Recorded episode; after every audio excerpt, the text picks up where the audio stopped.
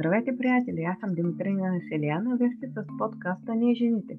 Тук ще чуете вдъхновяващи истории на обикновени жени, майки и съпруги, които въпреки своето натоварено ежедневие успяват да отделят време за себе си, да развият своето хоби и бизнес. Всяка една от тях ще разкаже с какво се занимава, как успява да балансира между бизнес и семейство, как успява да организира деня си, от какво се лишава, за да развие своите бизнес идеи, през какви препятствия е изправена и как ги преодолява, кога намина а, време да чете и да се усъвършенства. Вярвам, всяка една от тях ще ви вдъхнови и ще ви даде идеи, които вие можете да използвате за себе си, за да постигнете вашите цели и мечти. И знаете, вие можете всичко, стига да действате и да вярвате в себе си. Приятно слушане и нека да минем към следващия епизод.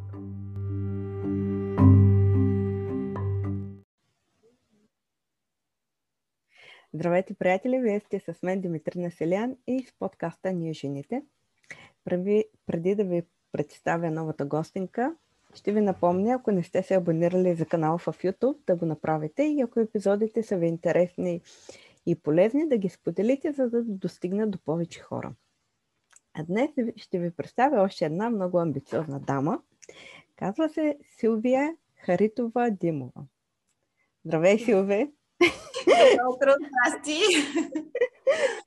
Как си? Благодаря ти, че прие моята покана. И си тук Добре съм, малко не наспана, обаче супер много се радвам за интервюто и с някакво нетърпение.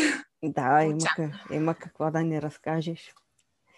Да ни вдъхновиш. Да. Първо би ли се представила на нашите зрители и ако можеш да се опишеш с три думи да кажеш малко за себе си, малко пред история и след това ще ни кажеш с какво се занимаваш. Ами, здравейте първо. Казвам се Силвия Харитова, женена, майка на две дечица. Омъжена. Омъжена. майка на две дечица, на 6 сина годинка. Супер, живи и здрави. Скоро се прибрахме от чужбина в България и съм много, много позитивно настроена за живота тук.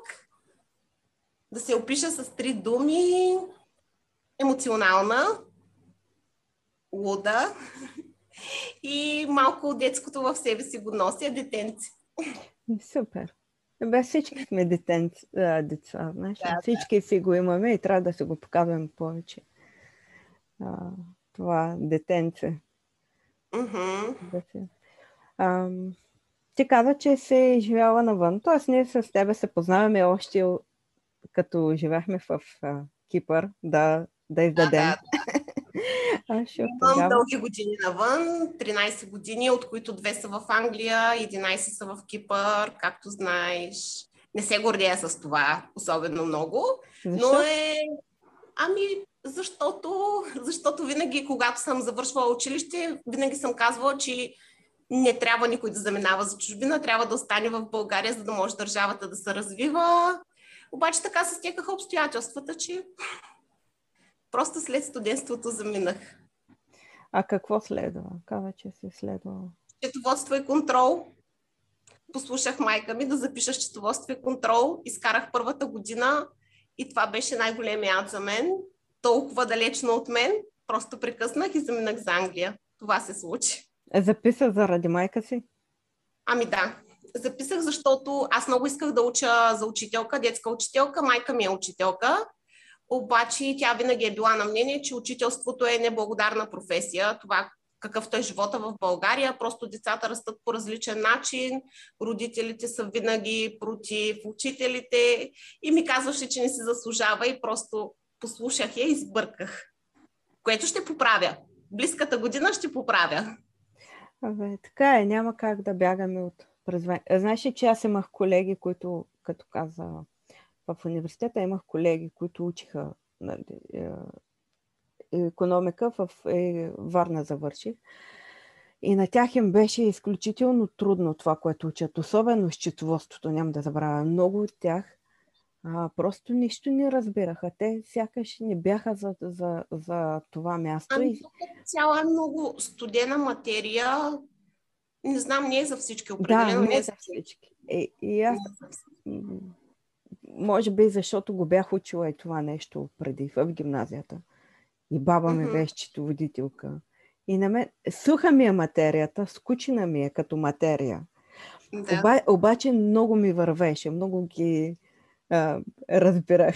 Аз се до ден днешен... Твое наблюдение, има Аз... си наблюдение над нещата. Да, обаче имах колеги, които просто за тях беше а, изключителна мъка, изключителна мъка това нещо. И за мен беше така общо взето. Имах правни отношения, които много ми харесваха. Аз много обичам да говоря и много, а, много защитавам такива мои си каузи така да го кажа, когато мисля, че нещо е правилно, е правилно. И правото много ме допадна, но реших, че е по-добре да прекратя. Нямаше смисъл за мен. Да, е, всяко нещо се има причина. Да. А защо замина? Коя беше причината? Аз ще защо кажа, за, защо те питам после. Ами, Дими, ти, ти не знаеш всъщност моята история. Аз имах една много дълга връзка, 9 годишна, беше импулсивно решение. Ние се разделихме и на третия ден аз просто бях хванала куфарите, бях се намерила къде да работя и заминах. Това беше причината, беше наистина много импулсивно много импулсивно решение. Аз дори нямах пари, взех пари от дядо ми на заем. Много добре си спомням, 80 евро, които с първата заплата аз му ги върнах. Това се случи. За това заминах. Не съжалявам, че съм заминала, но го отчитам като малко загубено време можеше много да се постигне тук за всичките тези години. Е, не мислиш ли, че така трябва да се случи? Просто да, нямаш и да си на това място, което си в Със сигурност, със сигурност. Аз много вярвам, че хората, които срещаш, нещата, които преживяваш, са точно за теб, за да ти помогнат да израснеш духовно и за да можеш да постигнеш повече. Вярвам го и все пак са прекалено дълги години. Прекалено дълги. Да, ма нямаше да срещнеш съпруга си. Да, да, да, да. Със сигурност аз там го срещах. Ето ви, що така е било описано да се случи. В Англия или в Кипър? Не, в Кипър го срещнах него. В Кипър, да. Ама, знаеш ли, че сега като каза, че а, аз също а, може би а, винаги казвам, че Кипър, няма да забравя, сега ще кажа нещо. А, аз също, преди да замина, бях, а, как да кажа, много така. Всички, които заминават навън са предатели и трябва да стоим в страната, да, си, да, да се борим, може да достигнем. Просто такъв да, да, върл фен. Обаче смятам, че живота така ни изправя пред едни препятствия, за да, да, за да видим страната, нещата от другата страна. И аз Абсолютно също така заминах, хем от лични причини, хем за пари, хем за кратко, то уж за 3 месеца станаха 12 години. В началото ни го харесвах острова, след това ми харесваше. Какво ли не. Абе, а... то си е остров на любовта като цяло. Там много, много семейства започват на този остров. Наистина, аз познавам доста хора, които са се запознали там и са направили ни страхотни семейства. Ето и ти си едно от тях всъщност. да, но мисълта ми беше, че аз пък примерно не го отчитам като грешка, защото там там ми се промени начина на мислене. На мислене. И вече не смятам, не, не съдя. Когато чуя особено българи да се карат, българи от чужбина срещу българи в България, да застават един срещу друг, ми става ужасно, ужасно, ужасно болно. Защото всяко нещо има различна страна и нещата се случват, защото трябва да се случат. Докато в обувките на човек, по-добре е да не обсъждаш. Да, така е. Има, има, много такива неща има. Абе, и аз като цяло съм пораснала в Кипър. Доста съм пораснала, доста съм надградила характера си, обаче, обаче пък и ти знаеш колко е трудно там да бъдеш чужденец. Да, така е. е това на научи пък да уважаваме хората повече да не ги обиждам. yeah, е, ти там а, а, каза, че ми сподели, че е в Макдоналдс. Аз знам, че работи в Макдоналдс, нали, като менеджер. Ами да, работих в Макдоналдс, може би 5 години. В България това е някаква супер ниша професия, но Макдоналдс в чужбина а, ти дава много. Като започнеш от работно време, което е напълно адекватно с твоето семейство, а, надграждане. Надграждане, нали, ти започваш от най-низката професия. Аз съм стигнала до асистент менеджер заедно с моя съпруг. Ходила съм на много семинари, научила съм много при тях, наистина много. И бяха ми най-хубавите години, защото там децата, които работят, те са деца. И всъщност си даваш сметка, те идват на работа да изкарат лятото и са някакви неангажиращи, те не те товарят с проблеми, идват, забавляваш се, и ти минава толкова бързо и толкова хубаво. Може би ако не ми липсваше толкова България, бих си останала да си работя там. Много ми харесваше работата. Супер. А защо се върнахте сега?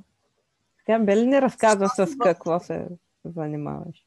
Значи аз винаги, когато когато, когато се събудя сутрин, първата ми мисъл е била за България. Имала съм моменти, в които се събуждам и в кипа рядска жега, ти знаеш, 40 градуса, влага, пълен абсурд. И си мисля, Боже, сега е пролет в България и като завали дъжда и как мирише на дъжд и става едно такова приятно.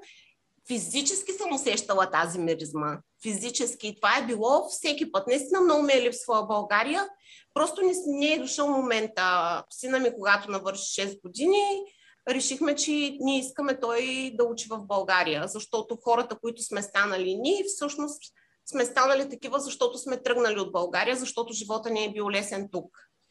А, и просто дойде момента.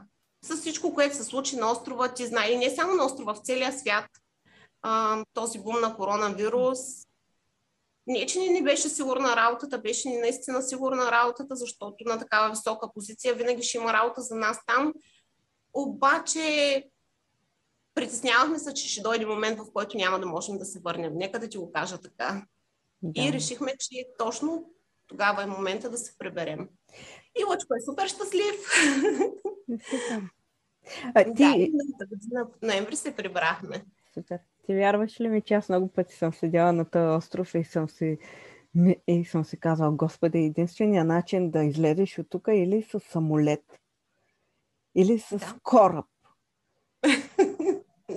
и, и ако ни затворят, и затворят а, летища, и, и кораби, и какво правиш? И седиш на този остров и ча. Няма къде да мръднеш. И това нещо съм си го мислила години наред. И, и не само Дими, то като цяло, като островна държава, те като менталитет са съвсем да, различни от нас. А, знаеш, че всичко там се случва по-късно, точно заради това, че са остров и някак си малко по-назад вървят от всички останали, въпреки многото чужденци, които работят, идват на почивка там, нещата не се развиват. Те се стоят на едно, на едно ниво. Може би някой, някой друг път, като направя а, едно видео със себе си, ще разкаже какви неща да, са, ме, са ме питали първите години и какво. Още като съсете. като съсете. Е, че бе сега с какво се занимаваш? Бел не разказала. Изобщо, изобщо как... Аз предполагам, че сте имали някакъв план? Сега вярно, че обстановката беше много напрегната и, и, и ни се наложи бързо да се адаптираме, да вземем решение, но предполагам, вие сте имали някаква визия, някакъв план за какво да правите. Защото ти кажеш, че искаш детето ти да израсне в България. Да, със сигурност искам детето ми да расте и да се учи в България. Ами, Дима, ние се прибрахме миналата година, ноември месец. И като цяло законите, с които аз не бях запозната, ни поставиха малко пред свършен факт. А, майчинството в Кипър ти знаеше 4 месеца, прибирайки се в България, аз имах право на едно социално майчинство, което е 100 лева, което е абсолютно нищо. Мъжа ми веднага се хвана на работа, обаче трябваше да измислим някакъв бърз вариант да се излезе от ситуация. И двамата имаме завършени курсове. А, аз бях започнала с микроблейдинг, той се занимаваше с масажи. А, и аз още от Кипър съм чела нали, за нещата, които в момента правя и ми беше някакво супер интересно да ги правя. Прибирайки се в България, докато мислехме какво трябва да правим, непрекъснато ми попадаше думичката, която правя в момента. И звъннах на моята учителка по микроблейдинг и казвам така, бе, Вале, искам нещо, искам да отворя студио, но сякаш микроблейдинг е скъпа процедура. Не е процедура, която хората биха си позволили, няма да се доверят а, на някой, с който се запознават сега, въпреки, нали, ще показвам моите работи, но хората не са доверчиви, особено тук в Добружа хората не са доверчиви. И тя ми вика, бе, Силвия, защо не пробваш? Биопроцедурите са много, много, много вървежни в момента. И аз казвам, аз точно това гледам, нали, една биопроцедура, която е супер нова като цяло за България. И така се случи. Отидох и записах курс по шугаринг. Шугаринг е една биоепилация с захарна паста.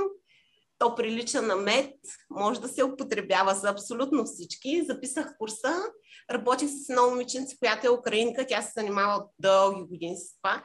И тя ми вика, добре, защо шугаринг? Занимаваш ли се с кола маски? Аз си казвам не. Защо избра шугаринг? Ми не знам защо. Просто то постоянно беше пред очите ми. Когато нещо е пред очите ми, то трябва да се случи, трябва да бъде така. Има ли в Добриша ми? Не, няма. Ще бъда първата. ще ми бъде страшно трудно. Наистина имаше големи трудности в началото да запозная хората с процедурата, с това какво ще очакват, какъв ще бъде резултата, коя съм аз, защото аз съм снаха тук в Добрич. Моите приятели тук са много малко, много ограничени. И като цяло хората тук са много студени, много стоят на страна от новите неща, много са недоверчиви. Отворихме студиото, направихме всичко сами. Не е нещо претенциозно. Супер е приятно, когато дойдат клиенти и кажат, Боже, колко е уютно тук. и така, така започна всичко. Беше, отново беше импулсивно и защото бяхме поставени пред такава ситуация. Прекъснах майчинство и започнах да работя.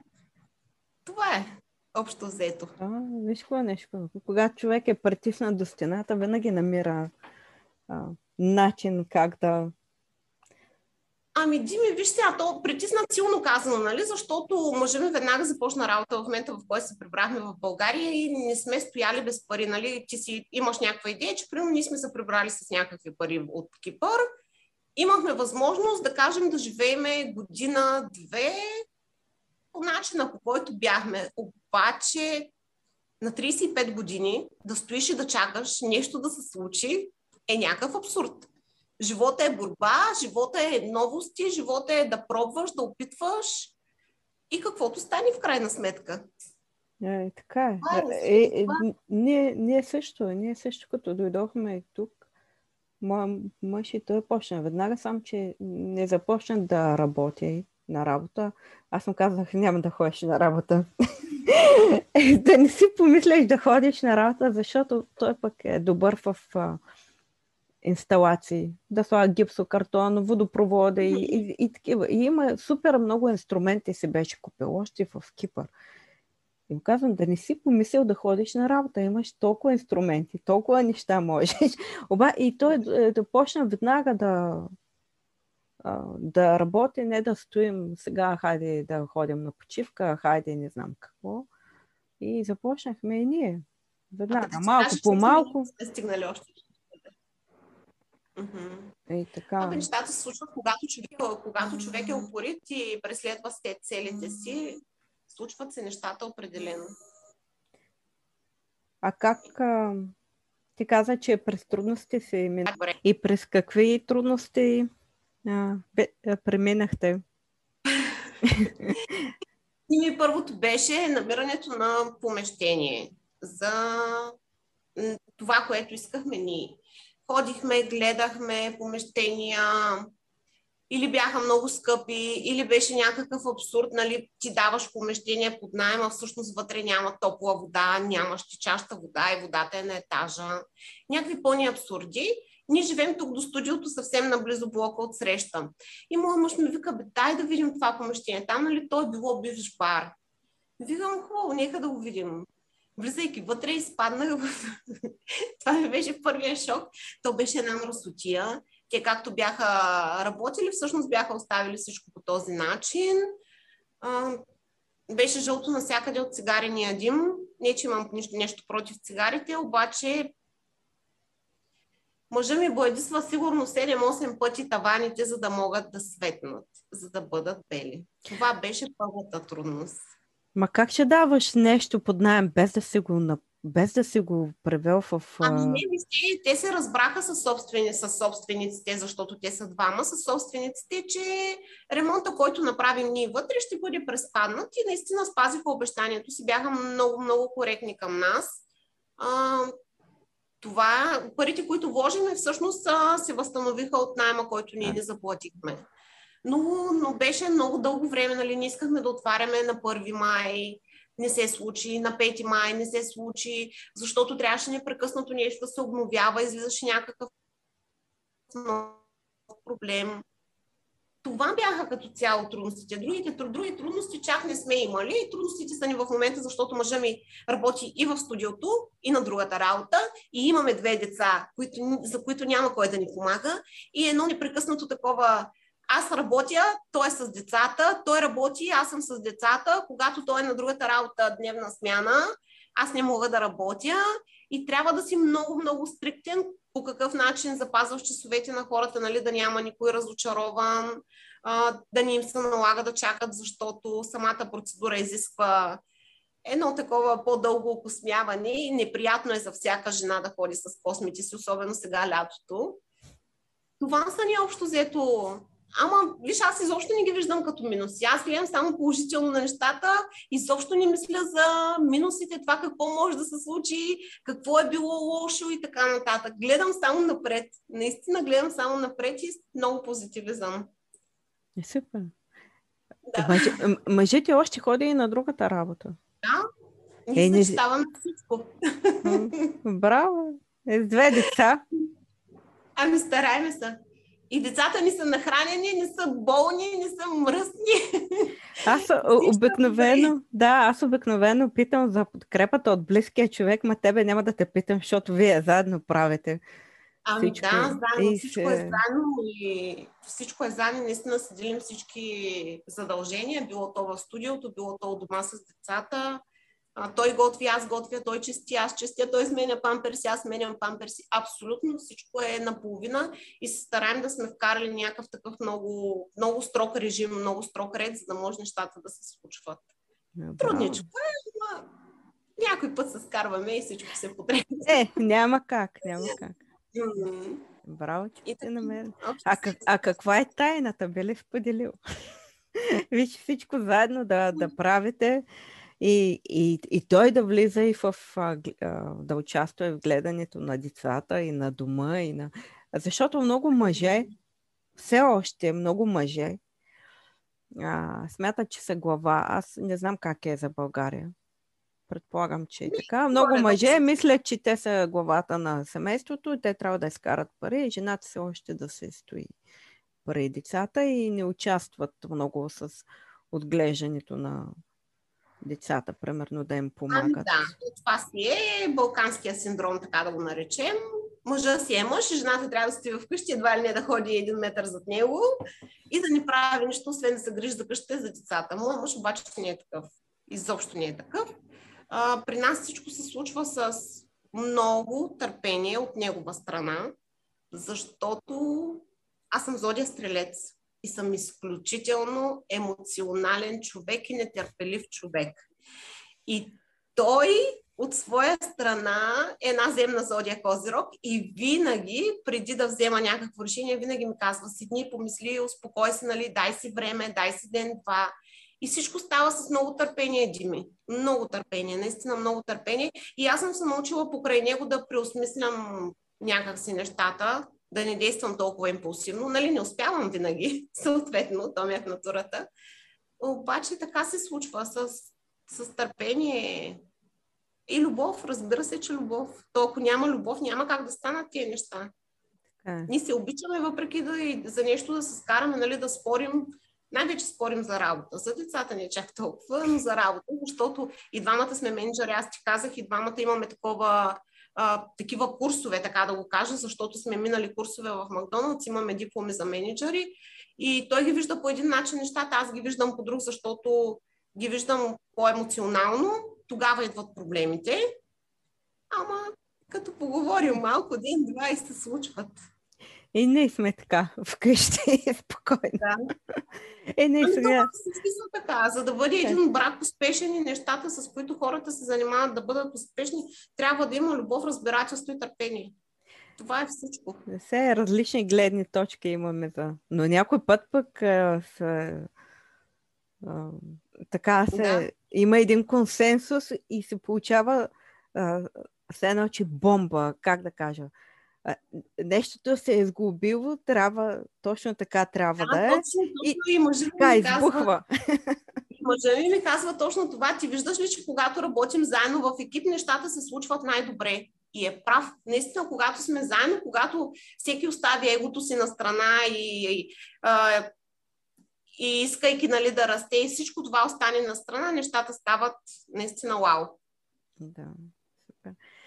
А сега, да клиентите започнаха ли да имат повече доверие в процедурата, която извършваш? Дими, в интерес на истината, а, Добрич вече познава процедурата шугаринг.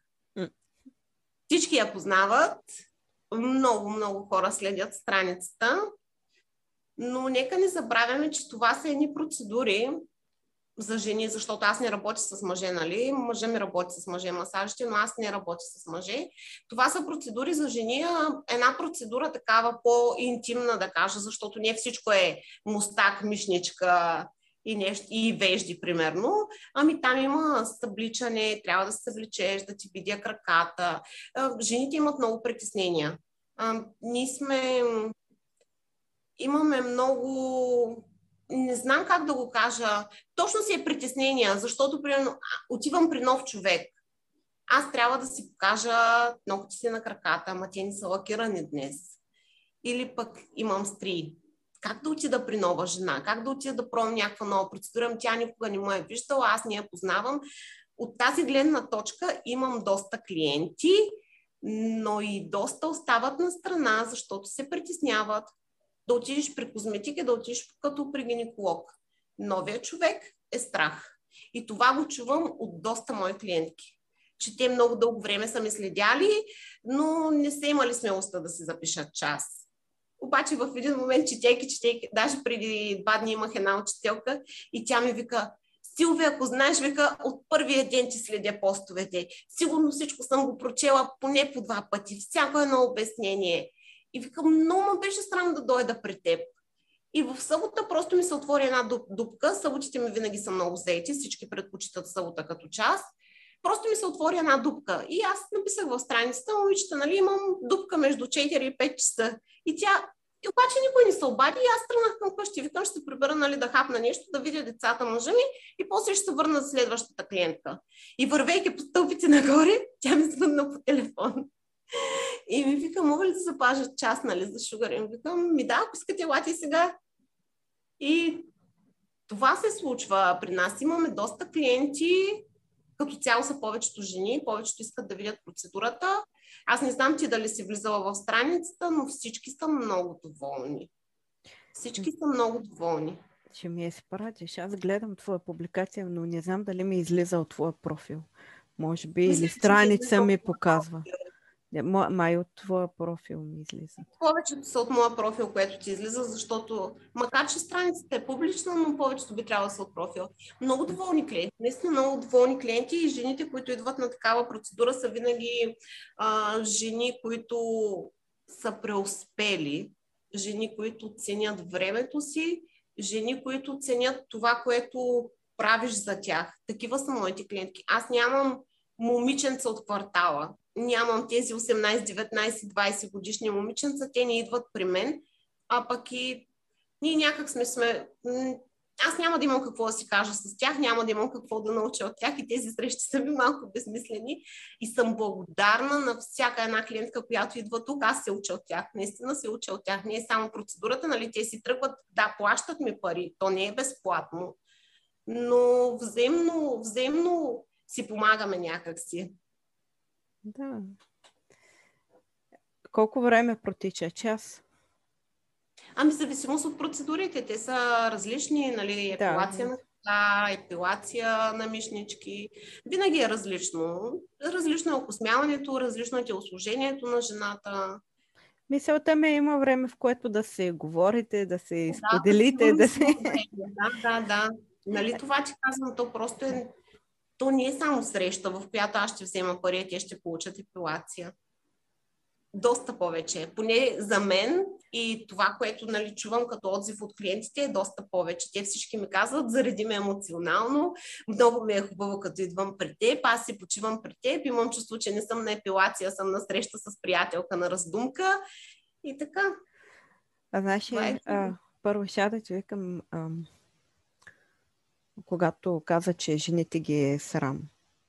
Нали? И да, има притеснение. Да. Всички имат мнение. Да, и всички, имам всички, и аз имам.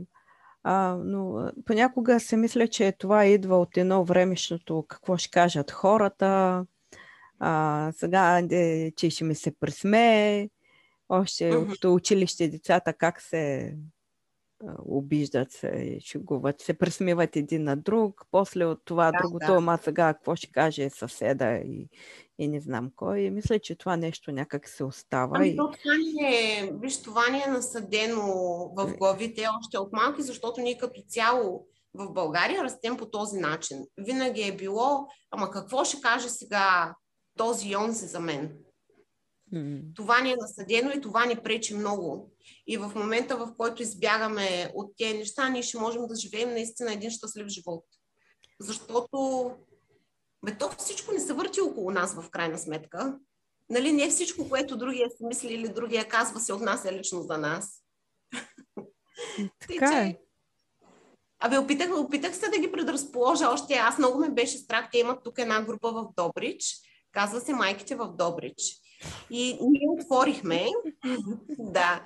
Наистина е много полезна групата. Между другото, там за първ път, когато дойдох в Добрич, а, веднага им писах на момичетата и викам, момичета, бе, аз съм нова в Добрич, нали не познавам никой, сама съм тук с дете. Има ли някой, който просто иска да излезем заедно да пием кафе, да ми разкаже, да ми покаже повече. И от тогава ми останаха приятелства. Дими, те се отзоваха и от тогава ми останаха наистина добри приятелства.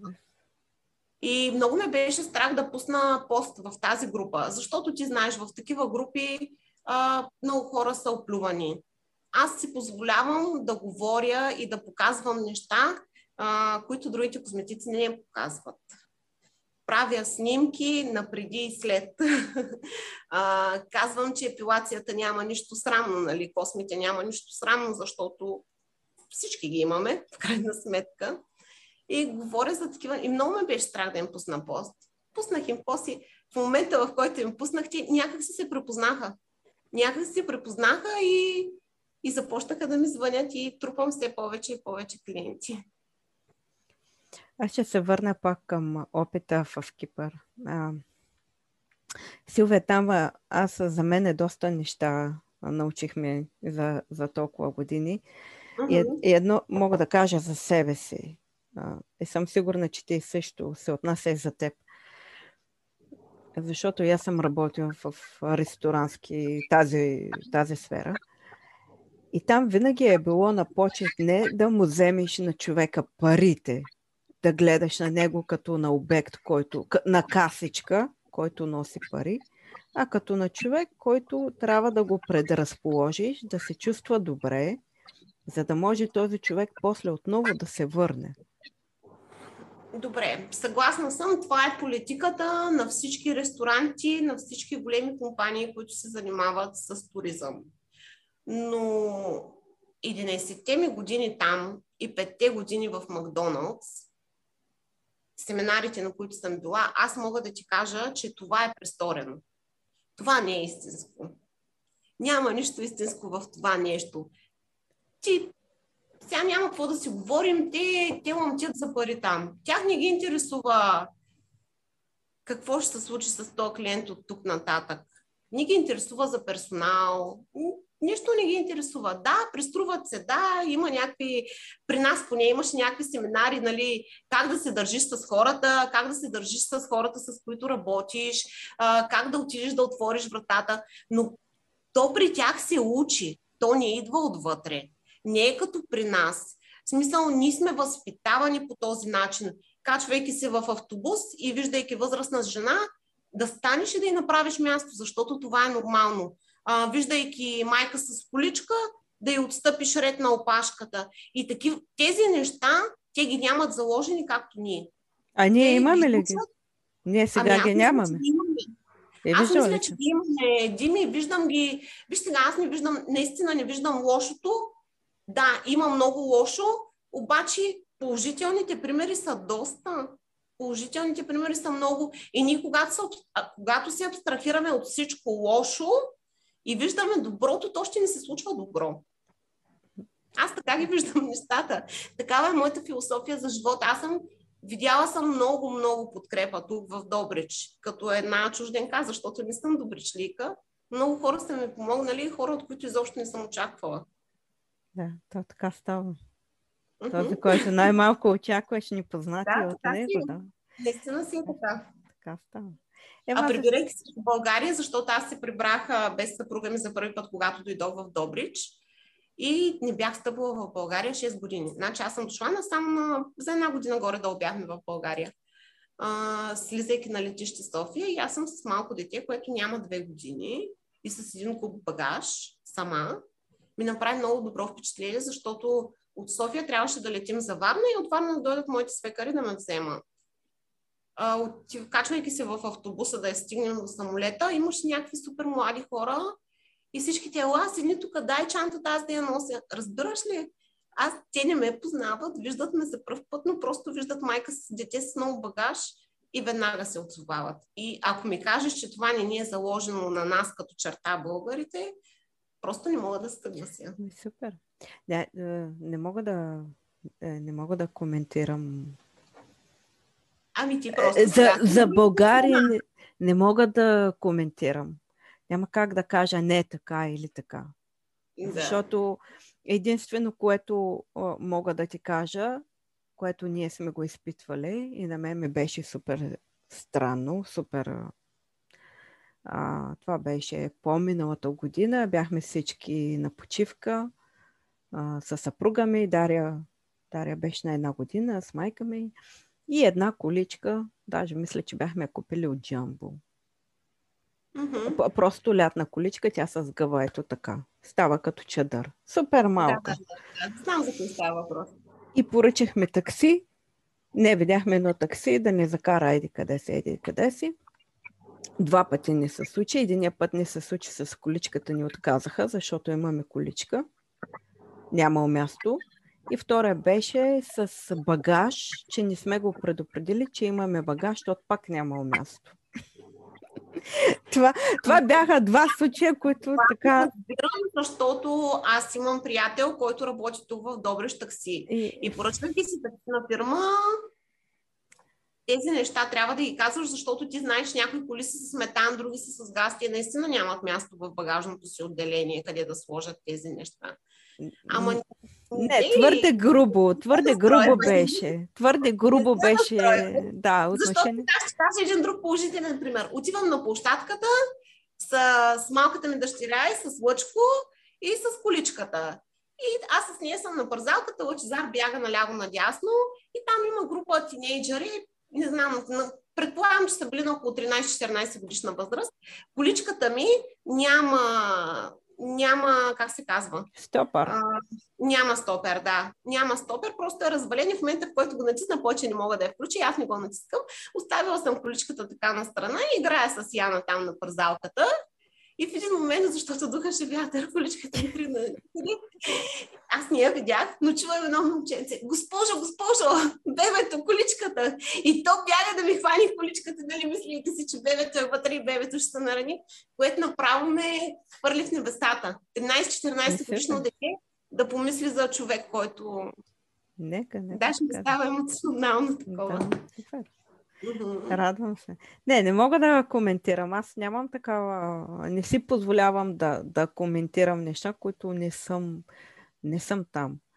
Само този пример, е, който сме изпитали, не ми допадна, не ми харесва. Иначе друго не мога да се... Положителните примери трябва да се казват. Да. Според мен трябва да се споделят положителните неща и да не обръщаме толкова внимание на минусите. Е, ама няма как. Има плюсове, има минуси, няма как. Няма как да се задълбочим все в...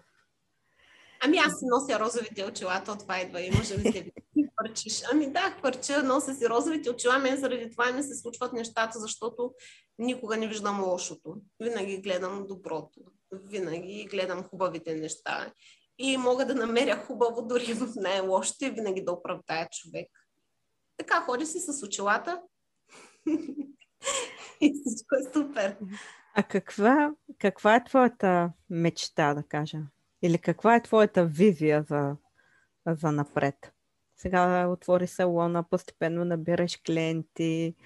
Предполагам ти, ти имаш някакъв а, така някаква представа на къде искаш да, да стигнеш. Както ти казах, аз съм по-емоционалната част от нашето семейство. Моите мечти са много скромни. Аз искам, когато дойда тук на работа, да прекарвам времето си добре с приятни хора. Искам да имам време за децата си и това е всичко, което искам. В професионална сфера, може би по-надъхан е моя съпруг. А, той много иска да помага на хората. Понеже е масажист и практикува юмейхо профилактика, той си е поставил някакви цели а, да вдига хората на крака. това иска той. Супер. А, професионалните ни цели са такива. Искаме да се занимаваме с някакви биопроцедури, които наистина да помагат. Като аз ти казвам, за мен наистина е важно да прекарвам добре и да виждам усмихнати хора, когато те се тръгват от тук. Това ми е важно и да имам време за децата си, защото те са ми приоритет. Не, че не искам студиото ми да работи. Да, искам да работи, искам да ми изкарва пари, нали, достатъчно, за да мога да, да, да пораснат моите деца нормално, не в лукс, но нормално но нямам някакви супер амбиции. Както моя син казва, мамо, сега аз не искам да имаш много клиенти в студиото, защото ще се прибираш от работа и телефонът ще прави зъм и нов клиент и ти няма да имаш време за нас. Ами аз не искам детето ми да си мисли така. Не искам детето ми да си мисли по този начин. Искам искам да се развивам, но все пак имам и две деца, нали? И те са ми най-важни. А Силвия, как намираш този баланс? Той е а, труден. Би, аз баланс като цяло не мисля, че съм намерила, Дими. То е нещо много трудно. Нямам баланс. Аз също си имам моите дни, но ги пазя ги сякаш за себе си. А, когато не се чувствам добре, когато емоционално съм скапана, аз не мога да се срещам с хора. И просто оставам сама със себе си. Моя мъж винаги ми казва, че в мен има много сила. Да, има много сила, защото съм се научила тези неща да ги, да ги правя сама, да не натоварвам хората около мен. Но това ми носи отрицателни емоции. Не си мисли, че а, това да се затвориш в къщи и всички да те виждат усмихната и всичко да бъде наред, ми носи много минуси за мен като цяло. Чета много. Чета много, чета книги а, за личностно израстване, чета много духовни книги. Моите приятели са такива, те ме зареждат. А кои, а, какви книги би препоръчала? Без поделива. Такива, които са ти на тебе интересни. Любимата ми книга, Любима, да. любимата ми книга е една книга за деца. Казва се Малкия принц, сигурно ти е много добре позната. Тя е книга за деца, обаче аз вярвам, че тази книга човек трябва да я прочете поне три пъти в живота си на три различни етапа, за да я разбере по различен начин, защото хората не сме винаги деца, нали, израстваме и можеш винаги да откриеш плюсове и минуси в тази книга. Книгата, която чета в момента, и аз я чета за втори път, се казва Четирите споразумения. А, това е малко има и пето. Петото не съм го прочела. Четирите не са... Това е някакво обобщение. А, да ти кажа, честно, почнах я, но нещо не ме грабна, нещо не ми е... А, ние времето не ми е на вълната. Но да, знам, и аз така има... една, една книга, обаче я оставих я, защото не беше моята книга все да. още. Но знам, че има пето, което е някакво обобщение. Може да я намериш, ако ти... Щом те е интересна, се ами, аз я имам тук на един хартиен носител, даже тя не е книга, всъщност тя е изкарана от интернет, принтирана на лищата, защото аз съм, както моята добра приятелка и кръстница казва, аз съм динозавър. Аз не обичам да чета от телефон. Познати са ми абсолютно всички технологии, пробвала съм, но не мога да чета от телефон и си ги вадя на разни такива хартиени носители и си ги чета. Ами тази книга е много хубава. Много хубава и можеш да научиш много от нея. Как да се съобразяваш, какво говориш, защото всичко, което говориш, то се връща срещу теб. Всичко, което кажеш, всъщност не го казваш на човека да натовариш човека срещу теб, а го правиш на себе си. Аз много ми е трудно да ти кажа честно, да се съобразявам какво говоря. Знаеш ли защо? Защото предпочитам да кажа това, което мисля. То се ми излиза отвън, отвъ, отвътре ме идва. Така го чувствам. И, аз също винаги казвам това, и което да кажа това, което мисля. И не го правя, само че не го правя с цел да обидя някой, да засегна някой, а, да му направя гадно или хубаво или добро. Не целя нищо. Просто това е нещо, което аз го чувствам, мисля го и смятам, че то трябва да излезе, а не да си го държа за мен. В мен да си го. Абсолютно Нещата трябва да са така. Обаче, работейки в Макдоналдс в момента, в който израствах да стана менеджер, аз минах много обучения Моят характер е абсолютно същия като твоя. Аз казвам всичко в прав текст, без да се съобразя. Това е преди да съм прочела книги преди да съм взела мнението нали, на някой друг за мен. При което разговаряла съм с директния ми менеджер, разговаряла съм с човешки ресурси, разговаряла съм с един човек, който ни водеше там семинарите. И те ми казаха, в което аз сега истински вярвам и винаги го правя, че пак можеш да кажеш всичко, което мислиш на някой, но можеш да си подбереш думите, така че ти да не го обидиш. Да, това искам да ти кажа. То това е изкуството, аз, аз То това е не, изкуството. не го казвам по груп начин да, да обидя някой. Mm-hmm. Говоря това, което мисля, но, но, но по, без, да, без да обидя човека, без а, а, да ме разбере, че това е моето мнение. Това, е, това си е моята гледна точка, без да я натрапвам, без да го засягам, без да го обиждам. Без...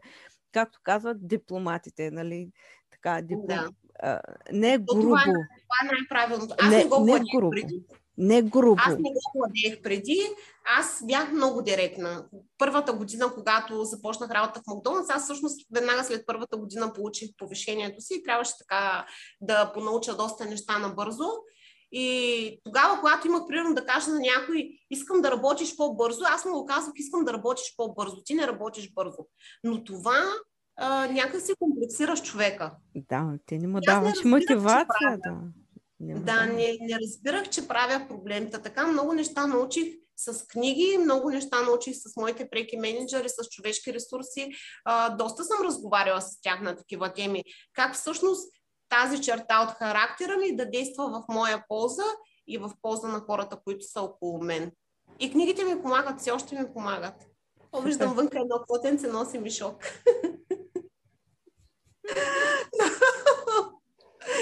Малко се разсеях, извинявай. Няма нищо. А, супер. А как намираш време за теб? Работа с деца. се банята. банята си и се правя, че не чувам никой. Общо взето точно така се случва.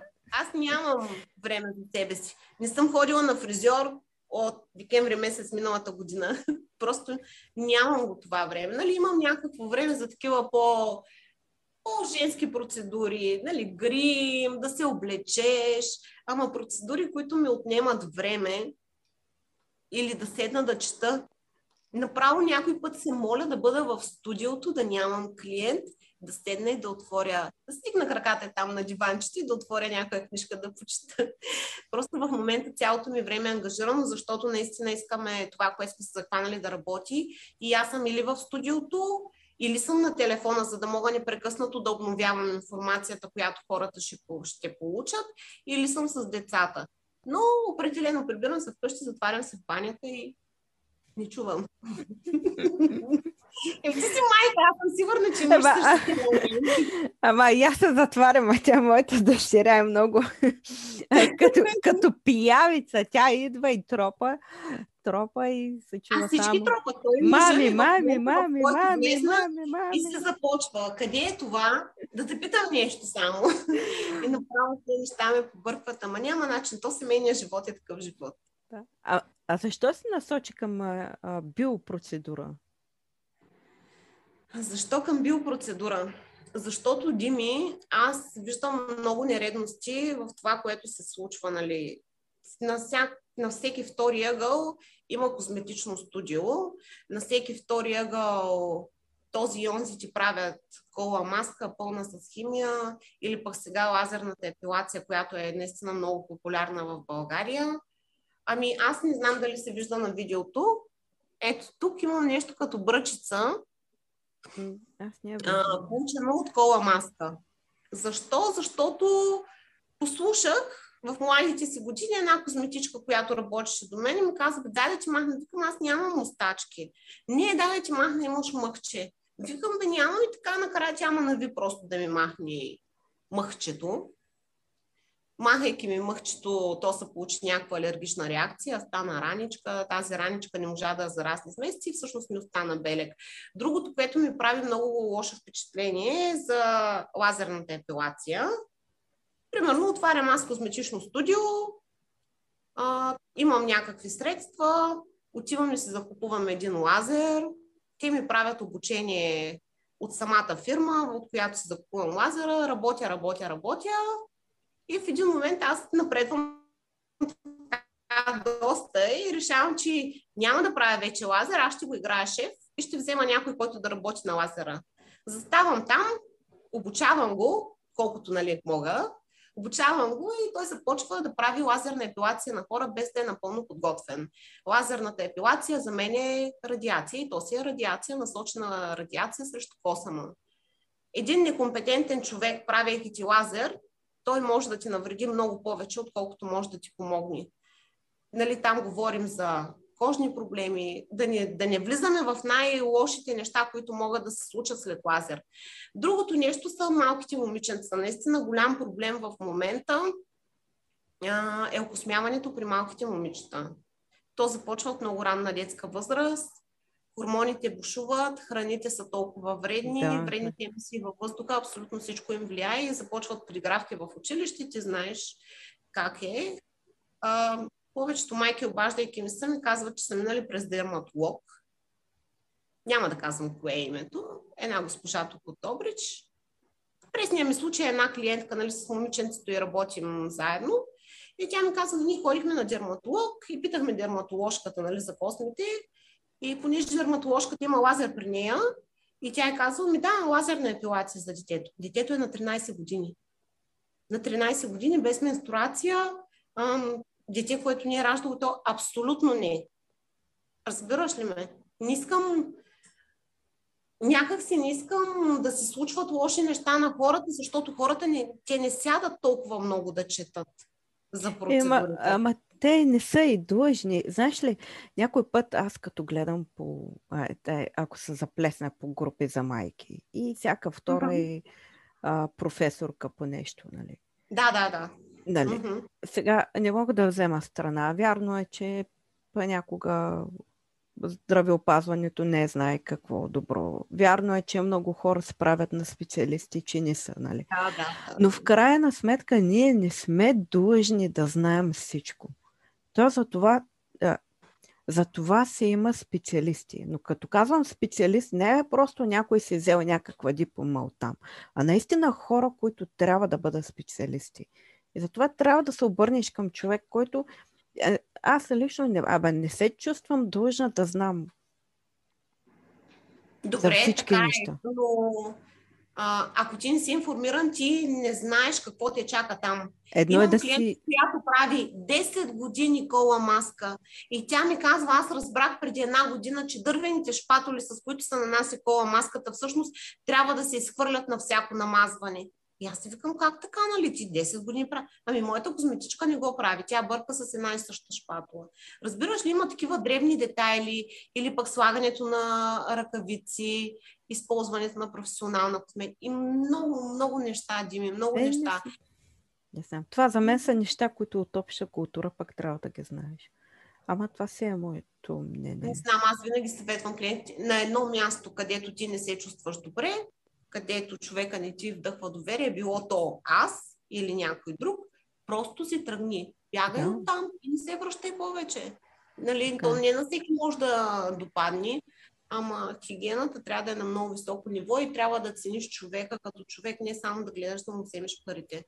Аз на много момичета съм отказвала да правя микроблейдинг, защото тя е химична процедура. Аз ти вкарвам химичен пигмент вътре в кожата ти. И аз не искам да го правя при условие, че ти имаш вежда, която аз мога да оформя по начин, по който ти ще изглеждаш добре. Защо трябва да го правя? Да, ще ти взема 220 лева. Ама защо да ти ги вземам? Защо, когато ти си имаш натуралната красота, просто имаш нужда от малко помощ, някой да ти покаже как да се случат нещата? Това е. Това е моята идеология. Ми, подкрепям те. Отказвали сме на много хора. Отказвала съм на момичета, които са бремени в начало на бременност, да им извърша процедура, въпреки че не е противопоказно, но първите, първите, първото тримесечие не е добре да се Да, правят не е добре. Съпруга ми също е отказвал масажи, когато той знае, че не е добре на една бременна преди няколко дни моя клиентка. Тя вика, моля, съм, много ме боли гърба, много ме болят краката, ръцете. И той вика, моето момиче, вкъти си временна. За бременните не може да се прави масаж. Можеш просто да помолиш съпруга си с леки, леки така поглаждания да направи масаж на гърба ти. Но масаж съм твърдо не. Разбираш ли, на нас ни трябват пари. Сега няма какво да се лъжим. Ние сме млади хора с две деца. Пари ни трябват, но ние няма да правим нещо само и само за да вземем парите. Няма да се случи това. Супер. Познавам себе си, познавам мъжа ми и никога няма да го направя. Браво. Да. Първо на първо сме хора, да не забравяме, че сме хора. Никога не трябва да се забравя това нещо, Дими. Никога не трябва да се забравя, че сме хора. Защото ти виждаш на къде върви света. Има Не. доста хора, които се самозабравят. днеска ще направиш лошо на един, утре той, ще- той ще се върне след това към, Връща се всичко. към тебе. Примери мога да ти дам безброй. Всичко се връща. Момента, в който си помислиш, че ти си нещо повече от другите, много бързо някаква сила, било то Господ, каквото и да е там, те сваля на земята и ти показва, че си никой. И то имам, имам много такива, много близки примери, които мога да ти дам, просто мисля, че не е уместно. Наистина ги сваля много бързо. Стараем се, не, стараем се да не правим лошо. Това е основното, да не правиш лошо на хората. Да, сигурно някога ще обидиш някой. Сигурно някога няма да, няма да кажеш добра дума, няма да можеш да помогнеш. Поне не прави лошо. То това е така. Сега е, имам а, два въпроса към теб още. Добре. Ти каза, че а, годините, които си прекарала в чужбина, са някак се губени на време. Но ако имаше възможност да се върнеш назад, какво би казала на младото си аз? На това момиче, което е още на 18-20 години. Има ли нещо, което би и казала? Защото може и да не кажеш нищо. Виж сега, със сигурност не бих променила живота, който съм имала. А, много бих е казала. Бих е казала да има търпение, защото хубавите неща се случват. Аз много пъти съм се отчаявала като малка. Много пъти съм плакала в Кипър. И да, Дими, аз... Това е основното, това бих казала. Търпение, доброта, и то всичко ще се случи. Просто трябва да вярваш. Просто трябва да вярваш. Това бих и казала на една млада Силвия. Да не губи надежда и а, вътрешната интуиция, защото аз винаги съм я имала, да я слуша повече. И когато съм я слушала, никога не съм сгрешила. Никога. Просто луди млади. Така е. Женската интуиция е много силна. Интуицията е силна, но женската пък е още по, по-такава. Ние имаме някакъв такъв вътрешен глас, който не бърка. Добре. Имаме, да. Супер силен.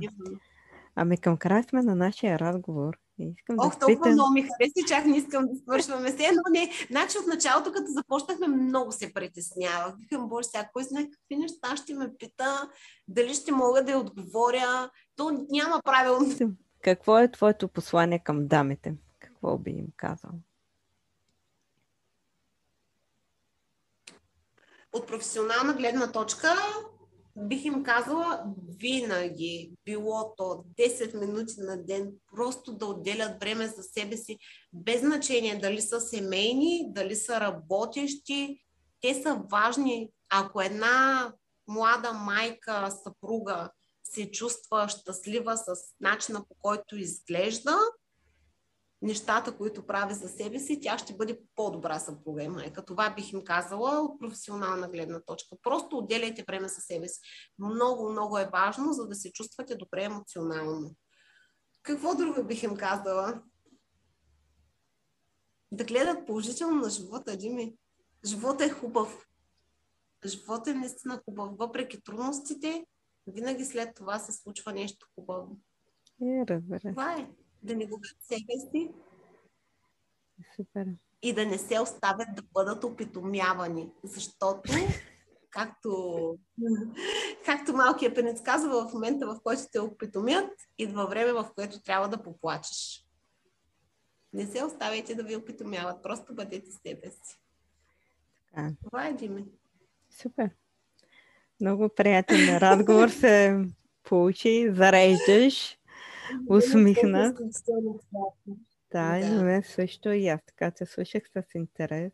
Скъпи зрители и приятели, това беше от нас. До нови срещи и не забравяйте да се абонирате в канал в YouTube и ако епизода ви е харесал, да го споделите и коментирате. Чао, чао! Благодаря ти, Дими! We'll be right.